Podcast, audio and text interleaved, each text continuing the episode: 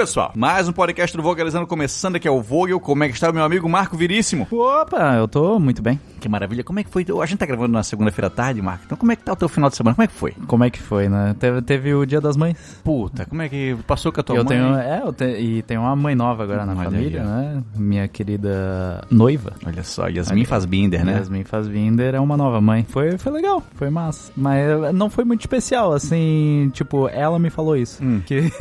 É, esse meu primeiro dia das mães até que não foi tão bom assim. Não, é porque a gente ainda tinha coisa pra entregar de trabalho, então a gente trabalhou. Sei, foi, sei, foi, sei. foi um final de semana bem normal, assim. Sim, entendi, entendi. Não foi algo Não- do tipo dedicação total Não, à mamãe. Não, não. Mas eu, mas eu dei um presente especial, um presente que eu nunca tinha dado. Que um deu? dia de spa. Pô, e ela vai ganhar Oh. massagenzinha, com óleos relaxantes. Vai, vai. Pô, excelente. Eu acho que fica mais especial o Dia das Mães quando quando a criança é maiorzinha. É, porque daí ela pode prestar uma homenagem, né? Agora o Vicente não sabe nem que dia é hoje.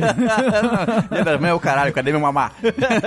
não, tem, não tem essa aí. Quando tem uma homenagem na escola, né? É, pô, esse aí que é engraçado. É. Esse é que é bom. E o bom é aquela criança que faz a dança tudo errado. Uhum. Que ela faz a dança toda atrapalhada ali. Isso. Ou fica paradinha assim, olhando com vergonha. Oh, isso é excelente, isso é excelente. Quando, quando for, eu vou assistir o Vicente fazer. Beleza. Temos novos membros, Marcão, do nosso canal. Ah. Membros especiais, especialíssimos. A gente teve um tempo aí que nossos membros começaram a cair. E nossos membros voltaram a... Não que eles começaram a cair, tipo, tropeçar Uhum. Nossa. e cair.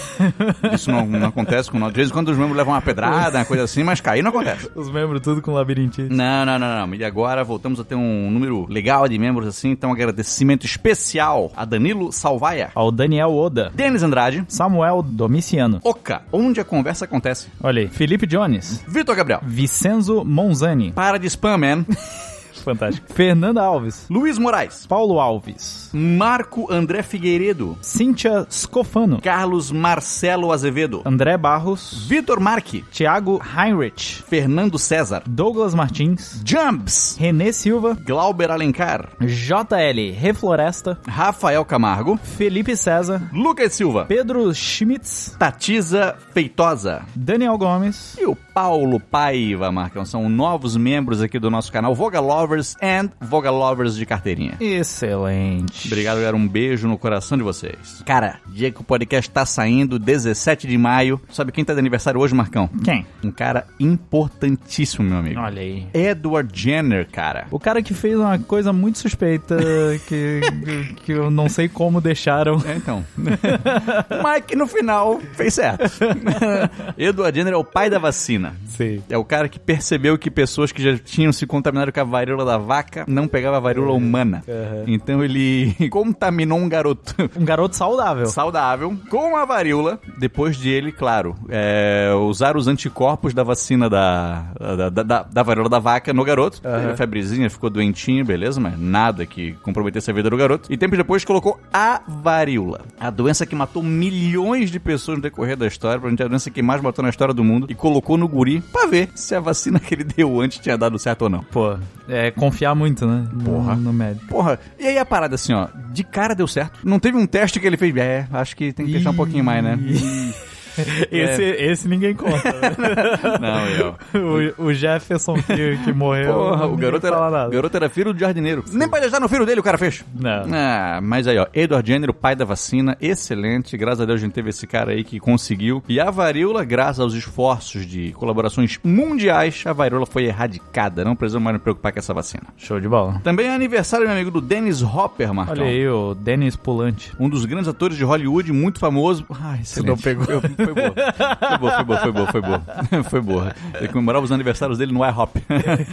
ele, em 36 ele nasceu, e ele que é o diretor do filme Easy Rider, cara, Sem Destino. Os, caras da motocicleta Born to be Wild. Um filme que até hoje tem os caras aí, né? Andando de bar em bar.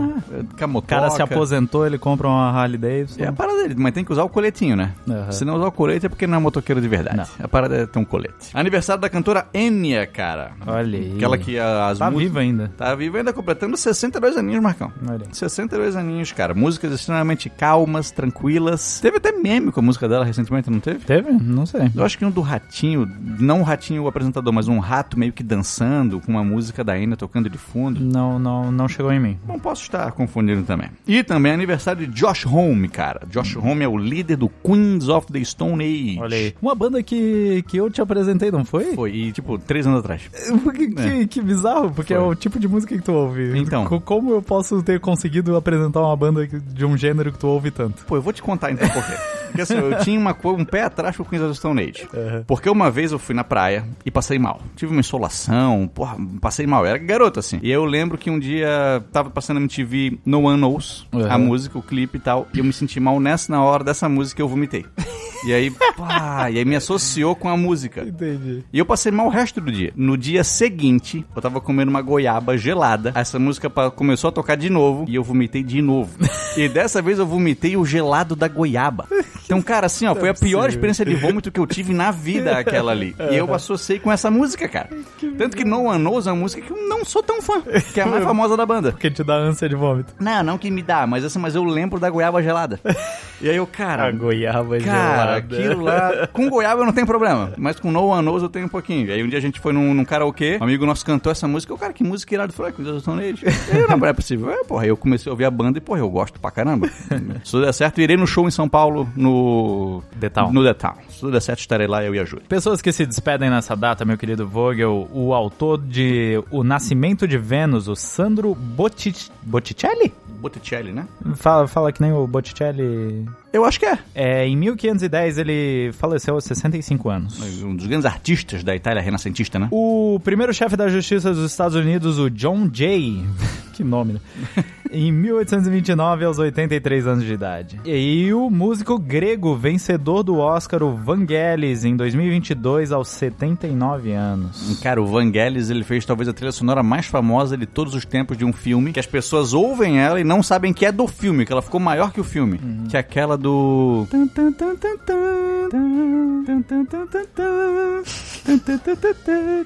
Tá engraçado, tô tentando.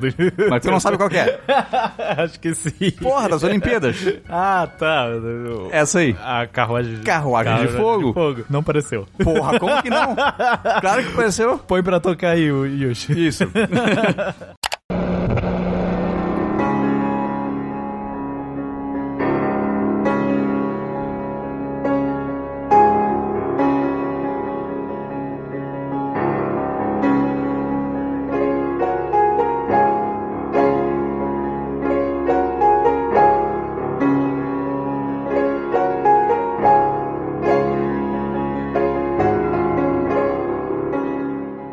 ó, como o Yushko tocou, ficou igualzinho. Pô, é muito parecido. E, meu, essa música é pra galera associar a Olimpíadas e não com o filme do cara. Sei, sei. O cara ganhou o Oscar pelo filme, é na música das Olimpíadas.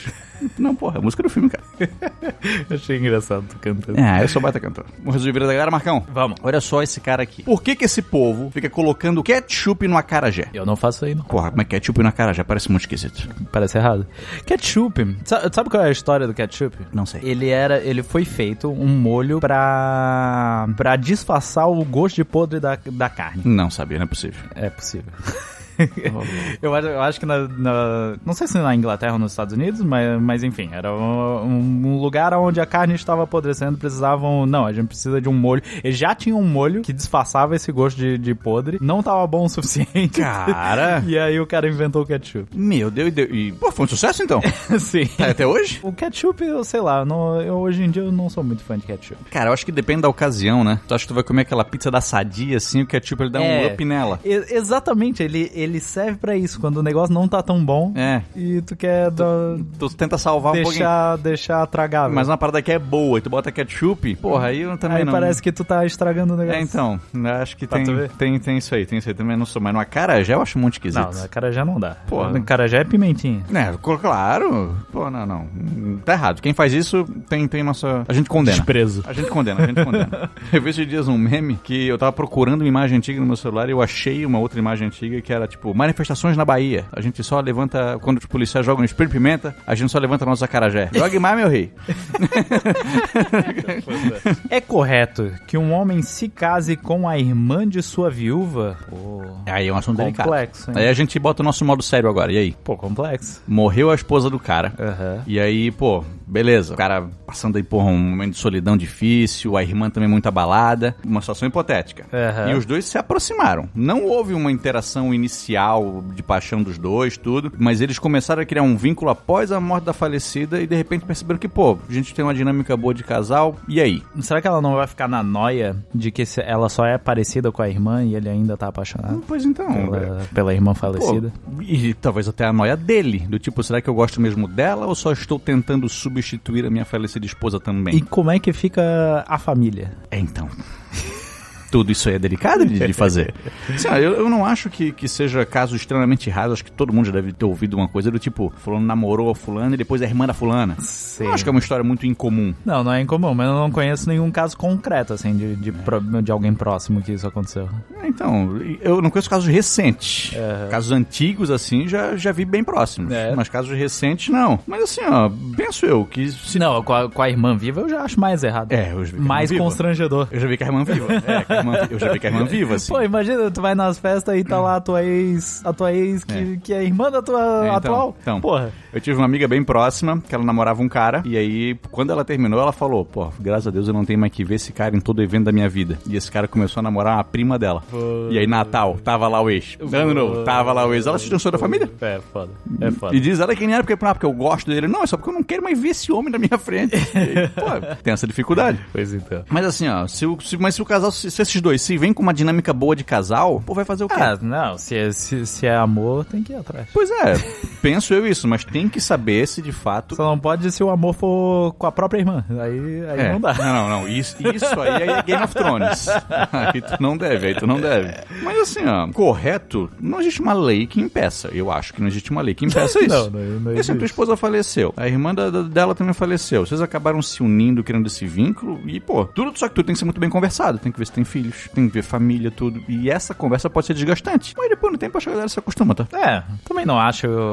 Se ele era um, um genro querido. É, um bom marido. Aí tudo Pô, bem. foi bom marido pra minha filha? Pode ser bom marido pra essa outra filha agora também. Sim, sim, sim. Pode ser, então não, não, não é uma coisa que eu olharia, inclusive, com maus olhos. Eu talvez eu desse, conhecendo as pessoas e vendo que pô, são pessoas bacanas, é. eu daria meu apoio total. E brigaria com quem fosse julgar. Vocês estão julgando o quê? Vocês não erram, vocês. Como se isso aqui fosse um erro também.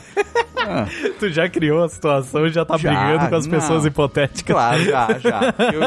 Eu, que essa pessoa aqui, vai que essa pessoa de fato assim, ó, porra, tá vivendo um dilema grandaço na vida e é. falta um apoio. Meu apoio ela tem. Show. Meu apoio ela tem. Tem o meu também. Vamos tirar dúvida da galera então agora, Marco? Bora. Olha só isso aqui, ó, dúvida boa. A gente abriu uma caixa de perguntas lá no Instagram, a galera mandou altas perguntas maneiras. Olha essa. Hum. Houve um confronto de fato entre Brasil e Alemanha na Segunda Guerra? E houve, Marcão? Ah. Tu lembra daquele nosso vídeo sobre o Brasil na Segunda Guerra Mundial? Lembro. A gente fala sobre toda a campanha de Monte Castelo. Na Itália. Tinha, na Itália, que tinha como objetivo quebrar uma linha de defesa praticamente impenetrável no norte do país. A Itália, nessa fase, já tinha se, se voltado contra o eixo, já tinha deixado. Então, Brasil, eh, franceses, os Estados Unidos, vários deles foram enviados até o norte da Itália, uma região fria, região montanhosa, para tentar quebrar essa linha de defesa e expulsar os alemães de lá. A campanha do Brasil na Itália não foi de fato contra a Itália. Haviam, claro, ainda alguns grupos fascistas italianos lutando ao lado dos nazistas, mas foi principalmente contra alemães nazistas. A campanha mais famosa é Monte Castelo. Mas nessa teve uma coalizão dos aliados onde o Brasil estava junto. O Brasil não foi, inclusive, o protagonista da campanha em Monte Castelo. Só foi é, a mais famosa porque ela durou muito tempo. Ela começou em novembro e foi até fevereiro, se não me engano. E ele frio, muito brasileiro morreu nessa. Mas a principal batalha brasileira foi a Batalha de Montese. Montese era uma cidade que estava dominada pelos nazistas e ali brasileiros, só brasileiros, sem interferência de americanos, combateram por três dias soldados nazistas. No meio das ruas, dentro das casas, foi uma batalha braba, difícil e os brasileiros ganharam. Então houve um momento em que estava de um lado brasileiros e de outro lado nazistas. Uhum. E o Brasil ganhou. A campanha do Brasil na Segunda Guerra Mundial é um negócio muito louvável. O Brasil conseguiu fazer vários prisioneiros. Entre eles, o Brasil capturou dois generais. O Brasil capturou muito armamento e o Brasil foi parte importante do fim da guerra na Itália. Quando o Brasil se encontrou, acho que foi em Turim, com franceses e outros americanos que estavam por lá, os caras, ó, brasileiros, terminamos aqui. Vocês podem voltar para casa. Daqui a gente continua na guerra, mas, ó, parabéns. Uhum. Voltaram para casa. Brasileiros são homenageados na Itália. Tem vários monumentos lá pela campanha honrosa brasileira que ajudou a Itália a se livrar dos nazistas. Uhum. Uhum. Então isso aí aconteceu. Tem aquele arroz à la Montese, né?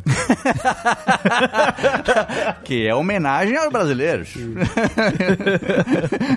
Cara, só adiciona informação importante. Maravilhoso. que é aquela quebra o humor da pessoa, né? O cara tá no trem, poxa, que informação interessante. Ele ouve uma dessa dá uma gargalhada. Aí todo mundo olha e pensa que é um maluco. como Hong Kong foi anexado ao Reino Unido? E como foi entregue à China? Tem algum acordo? Tem. A gente primeiramente indica essa pessoa se tornar membro do nosso canal. Porque lá nós temos um vídeo exclusivo sobre a história de Hong Kong. Mas, cara, com o fim da Guerra do Ópio, a primeira delas foi assinar o Tratado de Nanquim. E ali o Reino Unido diz que quer Hong Kong. Hong Kong era uma ilha que não tinha grandes atrativos assim na, naquela época, na primeira metade do século XIX. Era um lugar que tinha muito pirata, tinha um porto profundo, mas era uma vila de pescadores, não era um grande polo tecnológico ou um polo comercial chinês na época. O Reino Unido queria essa ilha para ser um entreposto comercial. Monta ali um porto seu e de lá distribui para Cantão, para Xangai, para outros lugares. Conseguiram a ilha no, com o Tratado de Nanquim. E ali, até gente que diz, ah, por 150 anos seria do Reino Unido. Não, não tinha uma data de quando o Reino Unido devolveria Hong Kong. Uhum. O Reino Unido ganhou Hong Kong, é deles. Só que com o tempo, o Reino Unido foi pegando outros lugares ali ao redor. Dentro ali próprio da, de uma península, que eu me esqueci o nome, que fica perto de Hong Kong também, e outros territórios que foram chamados de novos territórios. O que aconteceu foi que em 1899, pô, agora 1898, perdão, ali em 1898, aí a China chama o pessoal do Reino Unido e diz, ó, oh, não, calma, vocês não estão só com Hong Kong mais, vocês já estão com uma, um outro território. Estão avacalhando já. Né, já é demais. Vamos arrendar. A gente aluga para você esse território aqui por 99 anos, ou seja, 1997, volta pra gente. Mas aí, nesse acordo, Hong Kong tava junto. Tava junto. A ilha de Hong Kong tava junto. Porque é. hoje, Hong Kong não é só a ilha. Sim, sim, Hong sim. Kong também é esses novos não, territórios. Não, mas o que eu quero dizer é que é, a China não tava arrendando só os novos territórios não. que eles estavam adquirindo. A tava, ilha de Hong tudo. Kong foi também. Hum. Esse foi um tratado desigual. Aconteceu muito na época que na Ásia, França, Estados Unidos e Reino Unido principalmente impusessem tratados desiguais a países asiáticos. Como é que funcionaria isso aí? É onde eu quero fazer um negócio contigo. Ah, a política da canhoneira, eles chamavam. Se tu não quiser, tá tudo certo. A gente só vai vir aqui descer Meteu o cacete o e nós vamos pegar de tudo de graça. Então vocês negociam, vendendo por preços baixíssimos, uhum. ou a gente acaba com vocês tudo. Então assim, era claramente uma demonstração de força de uma potência maior para uma menor. Uhum. E na época foi visto que, pô, o Tratado de Nanquim foi um tratado desigual. Foi o primeiro praticado na Ásia. Porque a China não teria como recusar esse tratado. Sim. E veja, o próprio início dessa guerra foi um motivo idiota. A gente não quer que esteja vendo droga aqui. Ah, como não? Uhum. Guerra contra vocês, então. Porra, claramente foi uma demonstração de força só. Foi uma guerra punitiva. Então, em 80, 1898, a China faz isso. Ó, vamos arrendar, vamos alugar. Reino de Centro, eles conversam e o assunto morre ali. Se sabe que em 1997 a gente vai devolver. Mas como vai, vai ser essa devolução? O governo da época que, que se vire. E, e essa devolução se concretiza mais devido ao fato da China tá ascendendo. Essa é a parada. Uhum. A China passa por toda a Revolução Chinesa, Guerra Civil, Segunda Guerra Mundial, Revolução Cultural, e não se fala muito sobre esse assunto. É quando Deng Xiaoping, que é o cara que sucede o Mao Tse Tung, na década de 80, ele consegue avanços econômicos importantes, aquela parte da China mais liberal, que o cara senta e diz: Ó, oh, o Reino Unido, a gente agora quer conversar sobre a Revolução de Hong Kong. Uhum.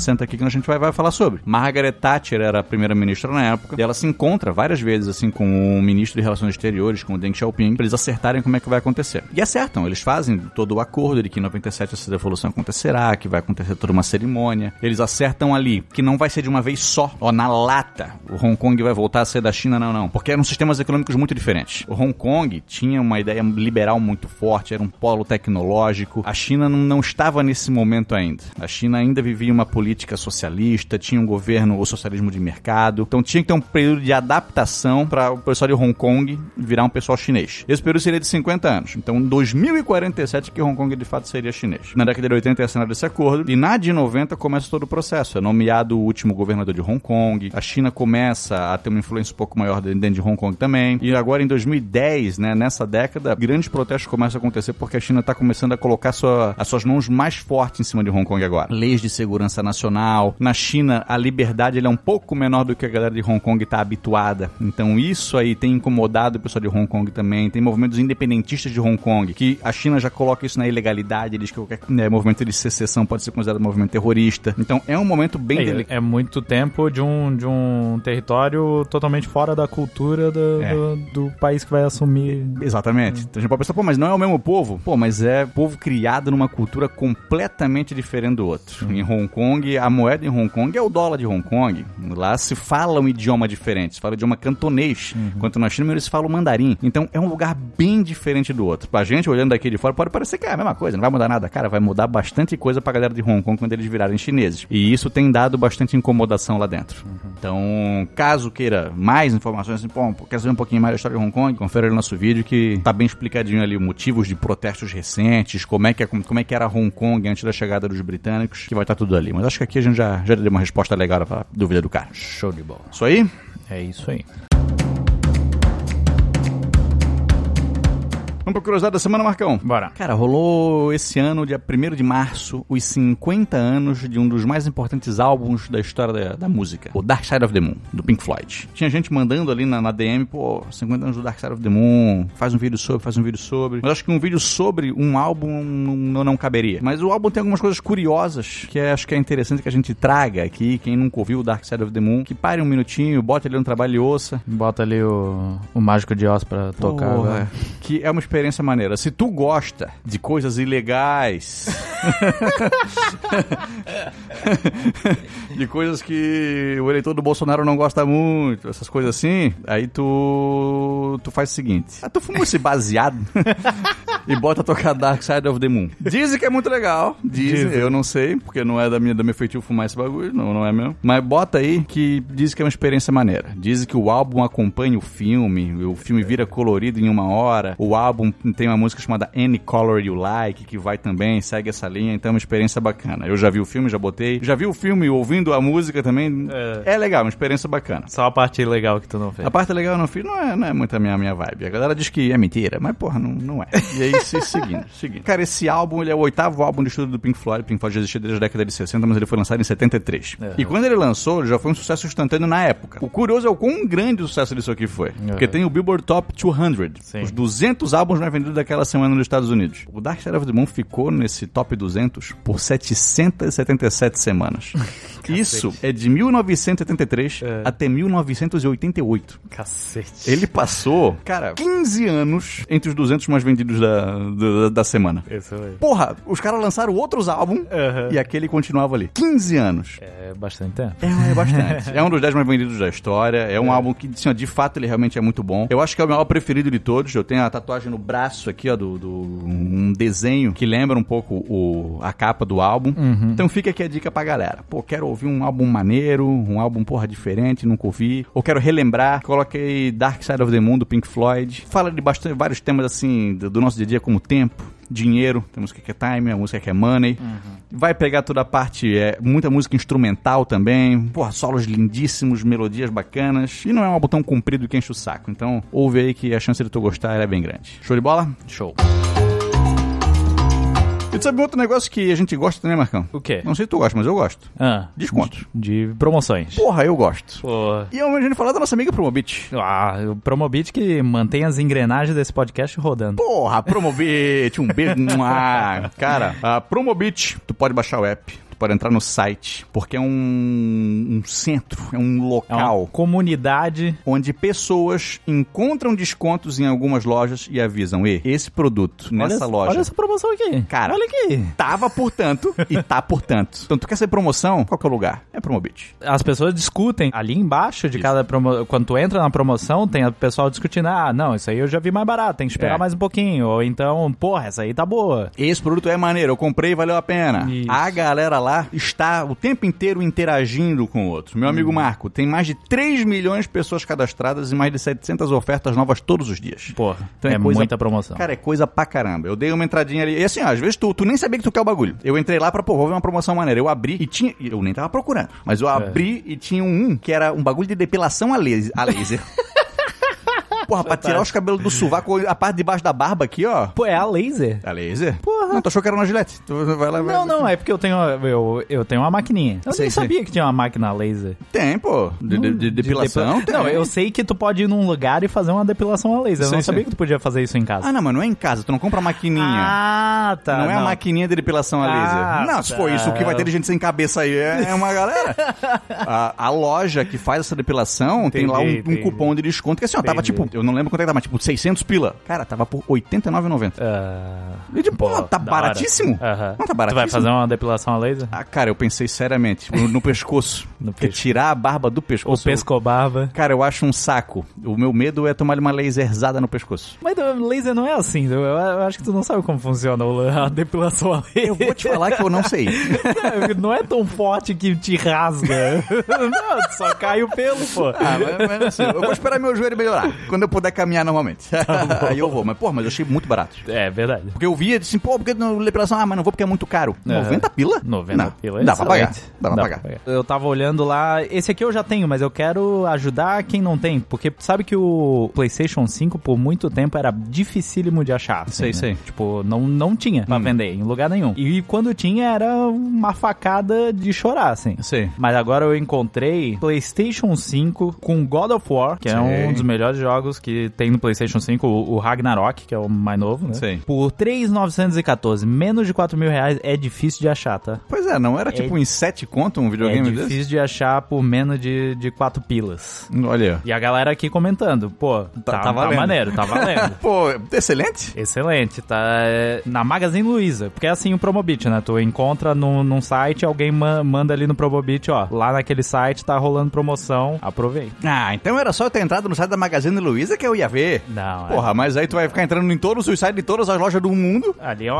grande ag- agregador de promoções. Meu amigo, entra na Promobit, que os caras ali ó, já conseguem te ajudar muito mais rápido. Até na- no, no outro, no episódio passado, eu até falei, pô, lá na loja do Homem Careca. O Homem Careca é o Jeff Bezos, tá? Tá, não pra é gente- o outro homem, Não cara. é o outro Homem Careca, não, é que, brasileiro. Que se veste carnaval, carnavalescamente. É o Jeff Bezos e lá, porra, tem altas promoções que assim, ó, que eu, eu entro no site, não aparece promoção ali. Eu tenho que vasculhar muito até eu achar. Na Promobit, eu digito produto que eu quero, aparece logo ali na lata, velho. Eu achei um Kindle Paperwhite que, dessa primeira geração, tela de 6.8 polegadas, vai, faz 16 GB, de 1029 por 599. Excelente. Porra, tem altas. Então, assim, não é só videogame, Kindle, depilação, tem coisa pra caramba. Entra lá no site Promobit, baixa o app, que vai ter alguma coisa lá que vai te agradar por um preço maneiro. Show! Vamos pra notícia da semana, Marco? Bora. Polícia resgata jacaré e outros 85 animais silvestres mantidos em cativeiro em casas de São Paulo. Pô, a galera tá, tá com essa maniazinha de jacaré, né? Porra, mas não era só jacaré, cara. Tinha jacaré, tinha tartaruga, tinha cobra. Uhum. Era um, um cara aí que, sei lá, ia pro tráfico ilegal de animais. Capivara tinha lá? Não tinha capivara lá. Porque capivara é o que emociona a galera. não, cap- o jacaré. Ninguém dá bola se o jacaré é mantido em cativeiro. Eu, eu acho engraçado, fugindo totalmente dessa notícia aqui, mas, mas lembrando da Filó, ninguém ligava pra capivara Oh. até, até isso aí acontecer. Não é? Mas enfim, é os, os 85 animais. Agora eles foram pegos pelo Ibama e já tá tudo certo. Então, agora qual será o destino deles? Qual que era pra ser o destino deles, isso aí não, a notícia não acaba nos mostrando. É. Mas, ó, teu vizinho, fica ligado. É. Se tu começar a ver uns barulhos aí de jacaré, de, arara azul, de, de, sei lá, de tatuíra, essas coisas aí, fica atento. Tatuíra não é aquela baratinha do mar? Pô, Qual que eu tava pensando então? não sei qual animal eu tava pensando Não sei que então. barulho que uma tatuíra faz. Preso por feminicídio, se dizia especialista na defesa de homens acusados pela Lei Maria da Penha. Porra, isso aqui me estressa, cara. Como é que foi isso? Não Esse entendi. cara aqui, ele matou a mãe do filho dele, na frente do filho, com um tiro. Porque a ideia do cara era sequestrar o menino e levar pra Brasília, pra morar lá com ele. Ele já tem uma outra companheira, ela foi presa também, os dois presos preventivamente, por serem ameaça contra a família da, da moça que acabou sendo morta. Aham. E o cara se dizia um advogado especialista na Lei Maria da Penha pra defender homens que eram injustamente acusados de alienação parental, Ah, de violência, nossa, esse tipo cara. de coisa. Se viu que o cara nem tinha registro na OAB. Se Ah, viu- ele nem fazia isso. não, ele, em grupos de WhatsApp que ele tava, Aham. tinha áudio que ele dizia, pô, galera, meu curso aqui, ó, de pra defender os homens e tal, vem fazer o teu curso. É, A ideia do cara era defender o homem que era injustiçado pela Lei Maria da Penha. Nossa. De que essa lei aqui só tá aqui pra prejudicar os caras. Aham. O cara se dizia pastor, um monte de coisa. Quem tá defendendo ele? É a mãe dele, que de fato é advogada. Aham. Só que a, a defesa tá, tá meio com, sem saber muito pra onde andar. Já se falou que ele tem problemas psiquiátricos. ele- É, o- é o último recurso, né? É, então, Esse assim, é ó, que o- tipo- Meu cliente é maluco. Essa é a parada. Uhum. E aí o cara ele deu uma entrevista uma vez em uma TV Cidade, se eu não me engano, no Rio de Janeiro, só sobre a Lei Maria da Penha, dizendo, não, os homens que eu defendo... Nossa, ele foi convidado pelo. Pô, a galera também Então. vai fazer pauta, tem que. É, então. Então, é, rolou isso aí. Daí que esse... nem vieram aqui gravar a gente. eu, eu, pensei nisso, mas eu não queria colocar nós e esse cara no, no, no, mesmo balanço. Mas aconteceu isso aí, cara. E esse cara cometeu essa merda e matou a mãe do filho dele. E é um cara que. A injustiça da Lei Maria da Penha. É por causa desse tipo de cara que essa lei existe. E que bom que essa lei existe. Sim. Fake news da semana, Marco? Bora. Posts enganam ao comparar gastos em hospedagem de Lula e Bolsonaro em Londres, Marcão. Ficar sabendo hum, dessa aí? Não. A Band, cara, ela acabou divulgando uma notícia de que o Lula tinha gastado 95 mil em uma diária no, no Reino Unido. Ah, eu acho em... que eu vi que eles fizeram até uma errata. É, enquanto o Bolsonaro não gastou nada porque ele ficou na embaixada. Hum. O Lula, de fato, gastou bastante dinheiro. Ele ficou hospedado Sim. em um hotel. Não me lembro o nome do hotel, mas as diárias de 37 mil reais eram Sim. o valor dessas diárias. Não chegava a 95 mil, foi 37 mil. Só que Bolsonaro, quando foi para Londres, também não gastou nada. Bolsonaro, a conta ficou em 295 mil e foi no uhum. mesmo hotel. Bolsonaro, de fato, ficou na embaixada. Só que não se sabe quem foi que ficou nesse quarto. Então tem foi, isso. Foi o Carlos. O Itamaraty acabou não explicando. Não se sabe se não, se de fato o Bolsonaro não, era o Bolsonaro é. mesmo, ele não ficou na embaixada, porque até então o Bolsonaro tinha ficado na embaixada. Só que foi pago 295 mil ao hotel. Sim. Dizendo, o presidente vai estar querendo. Eu, eu nunca dou crédito pra, mesmo que com o Bolsonaro, eu nunca dou crédito pra essas notícias. Ah, gastou tanto, não sei onde. Pô, é, é um chefe de Estado. É o presidente. Não, vai ficar onde? Vai ficar no... No, no, no Ibis? É. Sim. Pô, no hotelzinho ali de beira de estrada. Não, não vai ser. É, tem equipe, é uma galera que vai então, junto, tem segurança. Isso é tem... é caro. É. É compreensível, é compreensível. Não é porque é o Lula ou é o Bolsonaro. É sim. É caro fazer uma viagem sim, presidencial. Sim. Isso aí faz, parte. E qualquer outro chefe de Estado que vem pra cá gasta uma fortuna também. É isso aí também. É, é o jogo. Isso aí faz, faz parte. Então aqui não é uma defesa do Lula, nem uma crítica ao Bolsonaro. É só, vamos pontuar. O jornalismo acabou cometendo um erro, eles pediram desculpa depois, mas ficou muito mais conhecida a notícia falsa do que de fato a notícia correta que veio depois. Pesquisa do IBGE sobre redução da desigualdade usa dados de 2022 e não 2023. 2023. Pois é, já teve uma galera dizendo, olha só, poucos meses de governo Lula e a desigualdade já caiu. Os caras os cara acham que em meses dá, dá, dá pra destruir Pô, completamente. Assim, ó, qualquer notícia que venha de agora, de uma coisa econômica que aconteceu, saiba, não é de uma medida que aconteceu agora. É de uma medida passada. Então assim, ó, pô, se diminuir a desigualdade, beleza, o dado é do governo Bolsonaro. Gostando do cara ou não, mas foi daquele governo, o dado de lá. Pode ser que ela diminua mais, por Sim. conta de dados do governo de agora. Mas não é uma coisa de agora. Então, fechou a fábrica de não sei qual lugar faz o L. Gente, não deu tempo ainda na medida desse governo causar esse fechamento. é de uma medida do passado também. Uhum. Então a maioria das coisas que acontecem agora ainda não são de governo desse momento. Sim. Paciência. Notícia doida demais pra não ser Marcão. O que, que rolou? Youtuber admite ter derrubado o avião pra aumentar visualizações. Pô, eu vi isso aí. Viste o vídeo? Eu vi o vídeo. Pô. e tipo, é, ele foi condenado a 20 anos de prisão, não foi? Eu não sei se ele foi condenado, não, se ele pode é, vir a ser condenado pode, a 20 sim, anos. Sim, sim, sim. É, mas mas, eu acho que é meio que pra dar exemplo pra, pra nenhum é. maluco mais fazer isso. Né? Justamente. Porque era, ele fez uma região que não parecia ter. É uma região montanhosa, não é, tem ninguém sim, morando sim. lá. E ele, eu acho que mirou na, na, na, pro avião cair na montanha. Isso. Assim. Mas, bicho maluco. Pô, vai que tem um montanhista fazendo alguma coisa lá, cara. Pois é. Não, é perigosíssimo. Eu vi, depois eu fui ver o vídeo, que ainda está no ar, é. e aí no vídeo tem lá os comentários. E um cara dizendo assim: Yeah, bro, que maluquice, incrível, faça de novo daqui 20 anos. Pô, cara, que ideia errada. Que ideia errada, irmão. Pra tu aumentar a visualização, sabe o que, é que tu faz, cara? Faz um vídeo explicando a diferença entre Inglaterra, Grã-Bretanha e Reino Unido. Isso. Era isso só fazer isso. Só isso, cara. Só isso. Piscina de 30 mil litros é furtada de loja de Grande Belo Horizonte. Então, nem, nem de agora. É que agora é. parece que acharam a piscina. mas, cara, como é que uma piscina de 30 mil litros, cara? Aí tem lá as câmeras de segurança e um cara numa caminhonetezinha com uma carretinha e piscina dentro indo embora. Porra! Pô, que ideia, né? Tipo, tem, tem coisas menores do mesmo valor pra Não. roubar, assim. Eu acho que esse cara nem roubou do tipo, roubou pra vender. Eu acho que ele roubou tipo... Pra botar em casa. Eu quero a piscina. Depois que eu enchi d'água, quem que vai, quem que vai tirar daqui? Quero ver quem vai tirar daqui. Pô, o brasileiro tá de parabéns, né, cara? O ladrão brasileiro. Chamado de traidor, Bebeto diz que Romário está ficando velho e esclerosado. O que que o Bebeto fez pro Romário? Então, a parada é a seguinte, os dois faziam parte do Podemos, um partido político. Aham. Isso que é o que o Bebeto disse. O Romário foi no podcast e disse: a Bebeto é um traidor. Não, não fala mais com ele que ele é um traidor. Aham. Aí o Bebeto disse: Não, calma aí, peraí. Traidor por quê? Se eu tava no partido junto com ele, ele saiu, não me avisou nada, eu só fiquei no partido. Aham. Então o Bebeto acha que é porque ele não foi junto com ele para o PL. Ah. E aí, essa é a parada. Aí o Bebeto falou: ó, Mas aí não, não teve uma conversa. O Bebeto disse que na hora que viu esse podcast, ligou pro Romário e o Romário não atendeu. Olha só. É, então. Então aí nessa, pô, aí o Romário, após a declaração, chamou o Bebeto traidor, o Bebeto diz que não, traidor é ele. E não só isso. Ele tá ficando velho, esclerosado, só tá falando mesmo. Tá bom. Após Key Alves fazer uma tatuagem da bandeira do México, o internauta faz comentário corrigindo a atleta. Você tatuou a bandeira da Itália. Olha aí, tu viu essa tatuagem? Eu vi, eu vi. Pô, era o coraçãozinho. Faltou o, braço, o, o símbolozinho ali no meio. Então, faltou a águia. A ilha lá. Porra, que Alves, isso é a bandeira da Itália. Mas como é que vai desenhar naquele Era passinho? muito pequenininha. Era muito pequenininha. Não ia caber. É, ia ter que fazer um negócio, uma bolinha ali, uns, uns detalhezinhos. Não ia caber. Então a intenção dela, eu acho que ela até sabia. Aham. Só que, pô, ela só ela não percebeu que todo mundo ia saber. Porra, que Alves. Parece muito nós estamos já adiantando as fofocas, né? Como assim? Parece muito nós estamos já adiantando o quadro. Ah, o outro Ainda quadro. bem que o Vocalizante avisou. É verdade, é verdade. Mas ele começa agora, Marcão. Começa agora. Rei Charles se estressou com o príncipe William momentos antes da coroação. Olha aí. Parece que o príncipe se atrasou muito pra chegar na abadia de Westminster. É, E pessoas que leem lábios leram o, o rei falando. Ai, sempre tem alguma coisa, né? Ai, toda vez é isso. Toda vez pra sair de casa é essa novela. É, parece que o rei Charles tava meio chateado com o seu, seu herdeiro.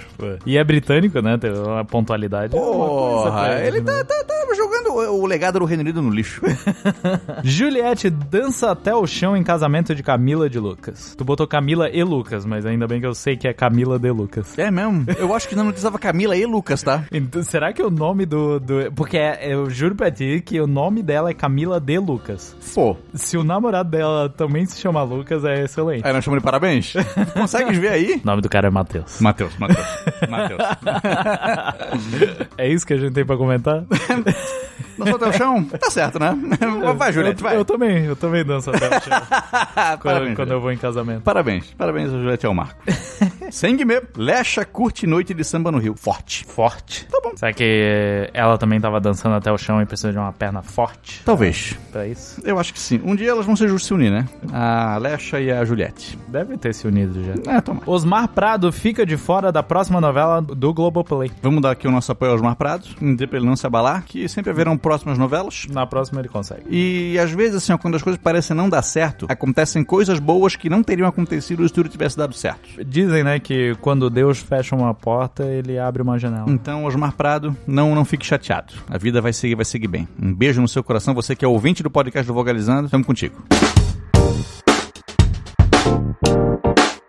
Leitura de Majors. Olá, Vogal e Marco. Me chamo Johnny Paro. Moro em Maastricht, Países Baixos. Estou 100% em dia em audiência com o podcast. Ouço sempre que vou trabalhar, nas quintas pela manhã. Excelente esse cara. Já maratonei todos os episódios e gostei muito do vídeo sobre o Império Inca. Estou quase 100% com os vídeos. Tem uma dúvida há tempos. Como Francisco Pizarro chegou a Cusco, sendo que naquela época o Estreito de Magalhães ainda estava sendo descoberto. E não havia passagens por água entre o Oceano Atlântico e o Oceano Pacífico, que não fosse o próprio Estreito de Magalhães. Pelo pouco informação que encontrei, consta que Pizarro partiu do que hoje é o Panamá, rumo a Cusco, mas como não havia rios largos o suficiente para atravessar todas as embarcações, eles seriam desmontados, atravessado e montado novamente. Se não me engano, ouvi isso no programa do Eduardo Bueno. Achei esse fato incrível demais e ao mesmo tempo razoavelmente incrível, pois não sei se à época sabiam que poderiam contornar o Estreito de Magalhães e alcançar Cusco por vias marítimas, ou sequer sabiam que havia um oceano ali e não um grande lago que levaria a lugar nenhum. Trabalhadores de todos os países univos, excelente. Quando Pizarro chegou em Cusco, ainda era muito muito cedo no período das navegações, né? Foi lá por 1500 e pouco, 1530 mais ou menos.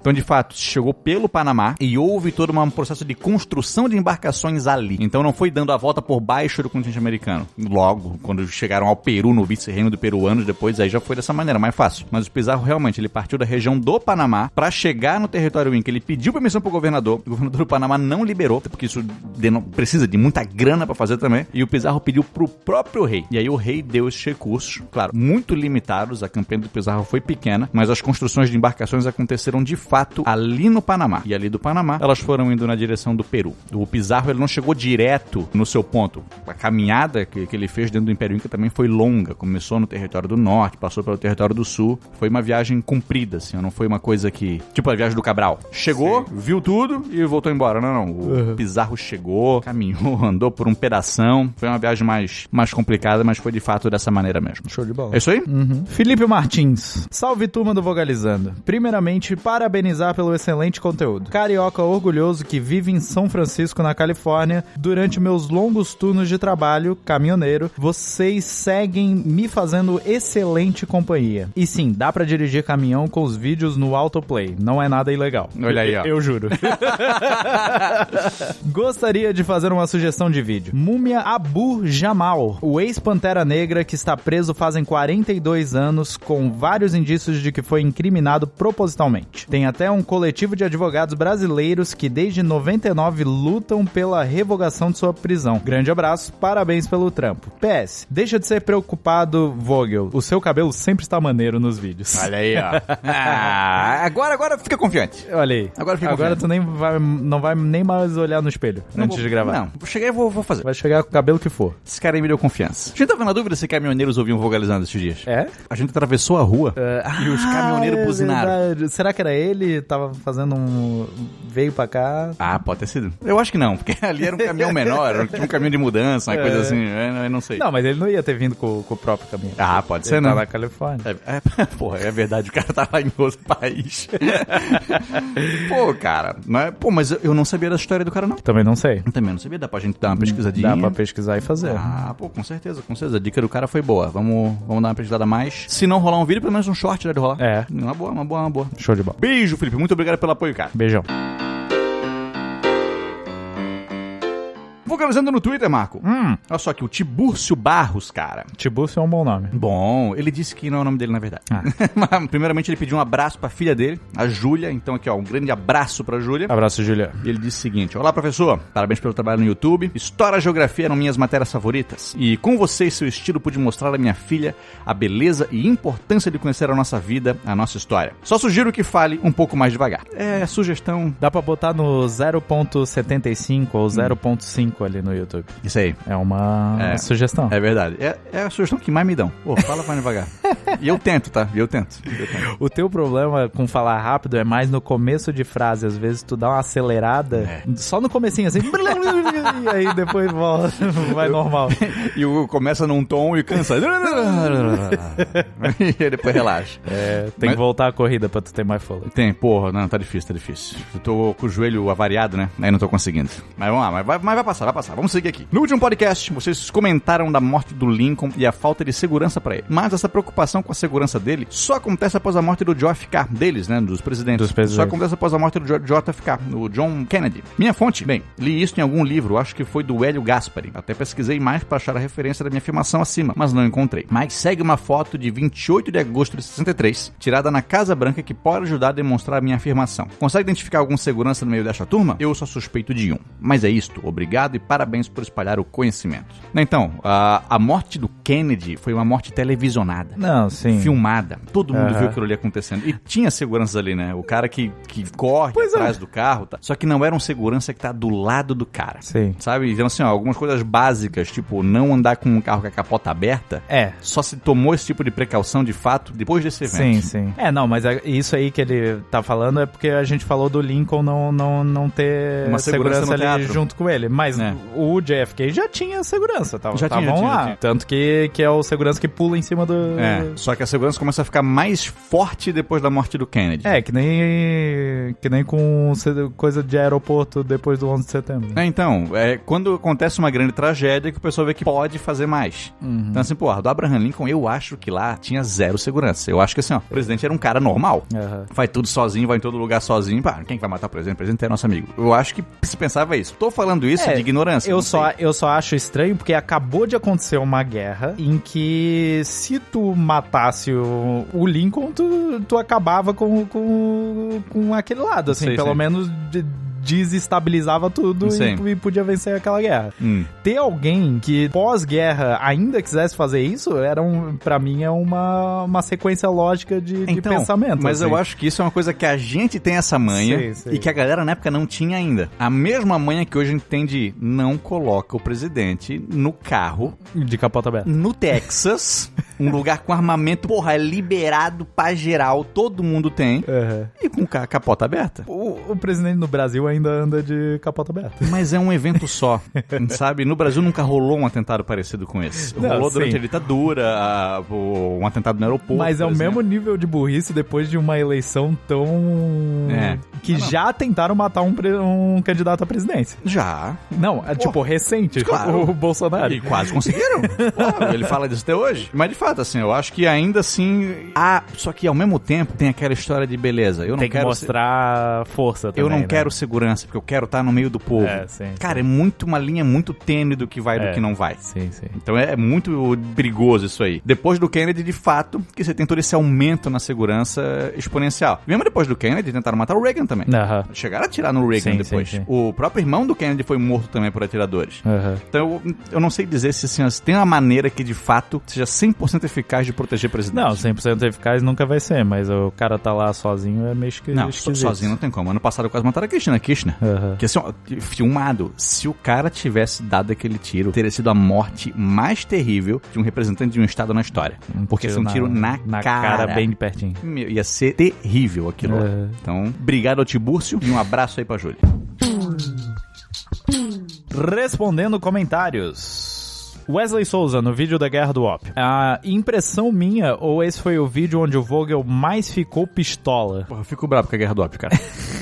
é, é, é muito escroto. Porra. É muito escroto tu falar, eu vou vender droga pra vocês e você fica de boa. Né? Porra, cara, a Guerra do Op me estressa, cara. Me estressa mais saber que aqui no Reino Unido tá proibido. Mas aí não. Aí nós queremos vender, porra.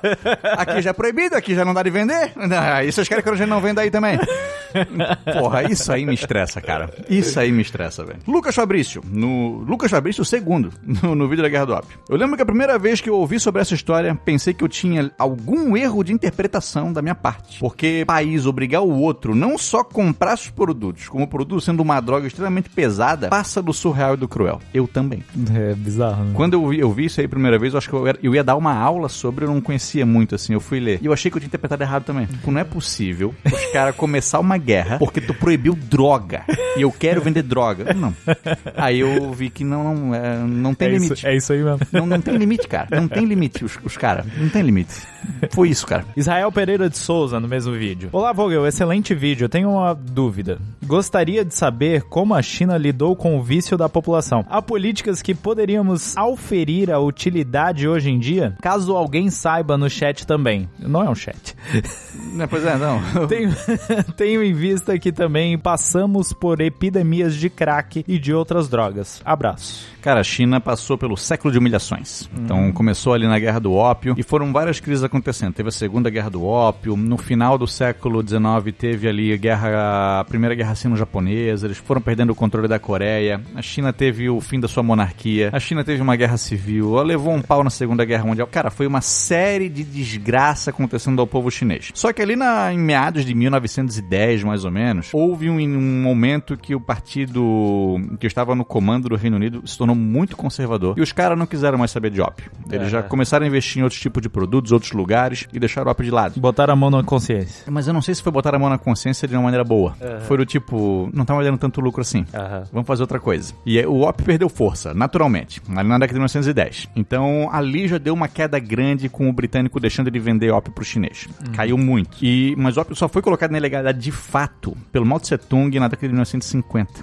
com o fim da Guerra Civil Chinesa. Ali o Mao Tse Tung começou uma política de proibição total do ópio e só depois disso é que foi de fato caindo é, de maneira significativa o uso do ópio. Uhum. Então, se tu for ver, foi mais de um século e meio, porque antes mesmo da Guerra do Ópio, ali por 1800 já se tinha muita gente viciada. 1830 foi uma sacanagem de gente. 1890 o número era impressionante, mas 1910 caiu. 1930 foi caindo mais, 1950 coloca na ilegalidade e aí vai caindo de maneira maior. Então Então ali o ópio deixou de ser uma coisa, de fato, um problema de saúde pública. Uhum. Ele perguntou assim num sentido de, de a, aplicar é, se foi uma, uma política boa aplicada em, outra, em outros lugares, mas, mas eu acho que é aquele tipo de proibição que aconteceu de tipo, foda-se quem tá viciado, é. mas tá, tá, proibido e força é policial. Isso. E... Se tu tá viciado, meu amigo, não tem mais pra comprar. Tu, não foi uma política pública não, do tipo. Uma boa política pública. Vamos interná-los, tratar o vício dele, vamos é. diminuindo aos poucos. Não, não. Foi só não pode mais comprar se tu quer usar pau no teu cu. Não é. vai.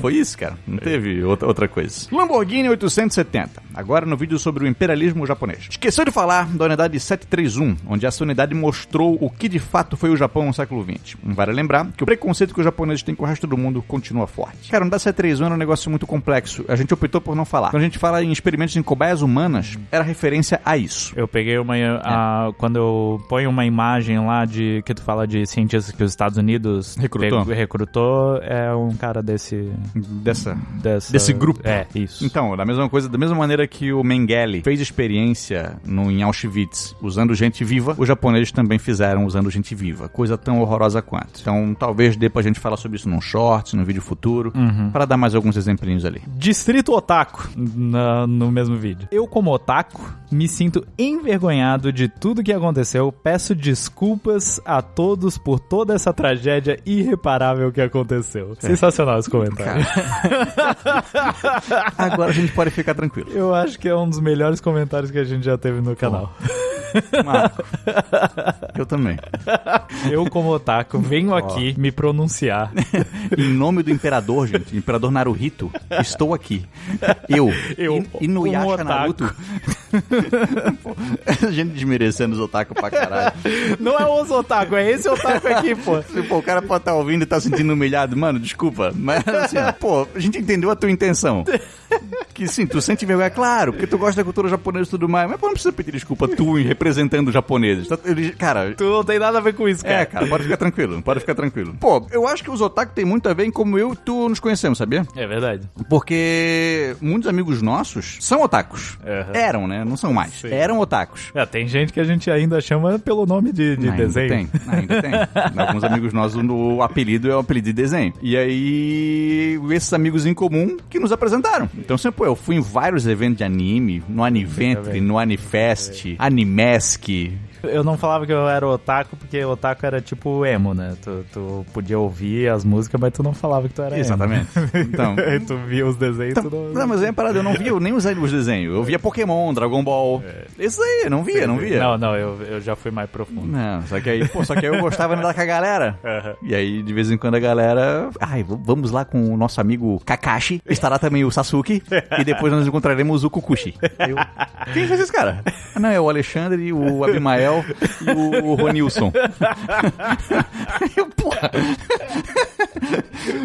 Tanto que eu apresentava, eu sou o Vogel. De que anime é esse? Não conheço o personagem Vogel. Foi é meu nome, cara. De que, de que anime é esse? Segunda Guerra Mundial. Pô, o Yushi tá ouvindo isso aqui. O Yushi!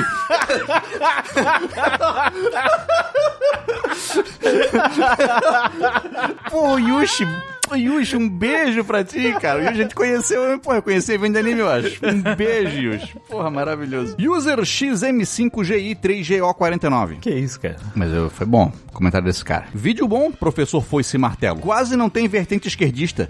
Mas em que momento desse vídeo é foda. apareceu um... um... Teve um, nesse vídeo também teve um outro que falou que era teu colega. Ah, é o próximo? Tá, beleza. Que era meu colega. Não, teve um que falou que, ah, eu, tô, eu sou professor de português e muito bom vídeo, mas como todo professor de história tende a fazer, você é, puxou muito pra esquerda. Mas, mas onde? Nesse vídeo, cara? Não onde? nesse vídeo não faz nenhum sentido. Porra, pois é.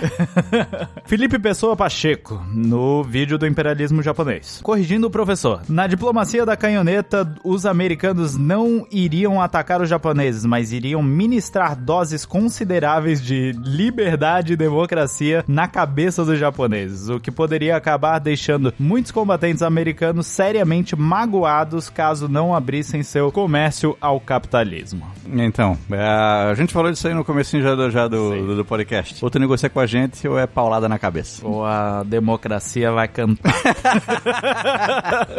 Mano Castilho, no vídeo sobre o imperialismo japonês. Loucura dizer que o Japão foi ainda mais radical que os nazistas? Pô, é aquela hora que assim não dá pra dizer mais ou menos. É, é um radicalismo assim, ó, ter, tão terrível quanto que se tu chegar pra um chinês e falar, pô, nazismo é bem pior que o japonês, o chinês vai dizer, porra, não. não pra, pra mim não foi. Muita isso pra um polonês. Então não dá. Pra quem foi Sim. vítima, não dá pra gente colocar um nível de valor nisso aí. Então o que a gente pode dizer é, uma é. equivalência. Cara, foi terrível assim, ó. É muito complicado dizer o pior e o melhor quando tu não foi vítima de nenhum. Sim. Quando a gente foi lá no Vilela, o Vilela fez uma pergunta do tipo, porra, e quem lidou melhor com a situação, né? O brasileiro ou os Estados Unidos depois do fim da escravidão? Porra, não sou eu que tenho que responder isso aí, cara. Sim. Porque assim, não, não sofri, não, isso não tem um impacto em mim. Então é complicado dizer qual que foi pior a, e melhor. A gente vai ver o nazismo com piores olhos, porque aqui no Ocidente a gente, tipo, tem muitos descendentes de, de, de, de, pessoas que, que sofreram isso. A gente tá mais habituado aos relatos do que aconteceu isso. lá, né? Mas pro, os japoneses a gente não tem tanto contato assim, então a gente não vai ver tão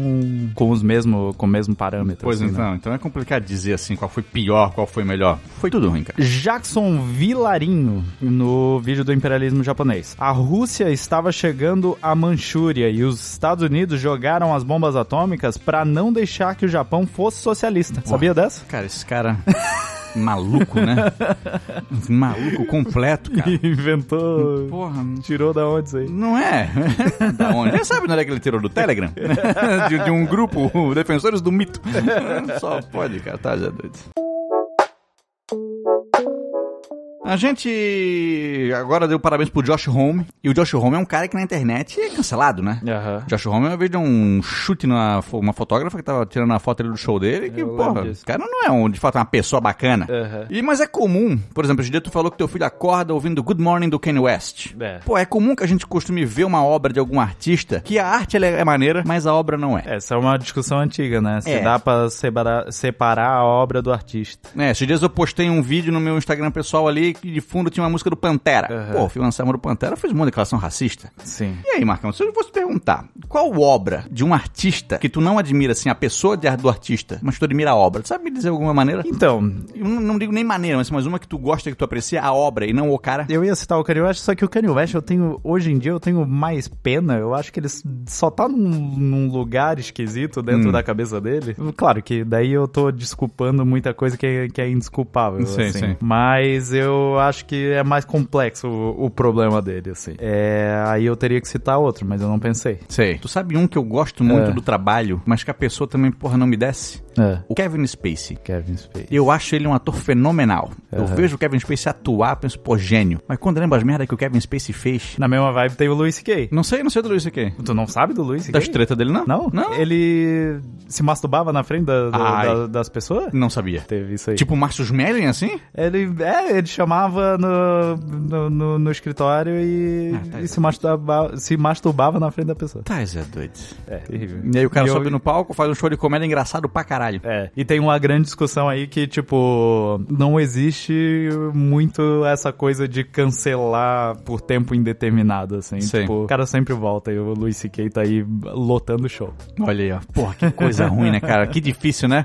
É um assunto complicado. Mas, está aí. Todo mundo acho que gosta. Não digo todo mundo. Mas é bem comum uma galera que se sente culpado vendo o bagulho pensando, porra, eu não gosto desse cara. Mas ele é tão bom. é ruim. Mas que uma semana temos altos vídeos maneiros saindo. Temos. Na terça-feira sai o último episódio das curiosidades do país do mundo. Vamos falar da Oceania, Marcão. Oceania. Queres ir pra Oceania um dia? Eu quero uns paizinhos ali que, que é bonito pra caramba. Não sei. Pô. Pô, vamos fazer isso aí então. Vamos? Vamos, vamos. vamos. Tá terminando aqui, eu vou... Tem que...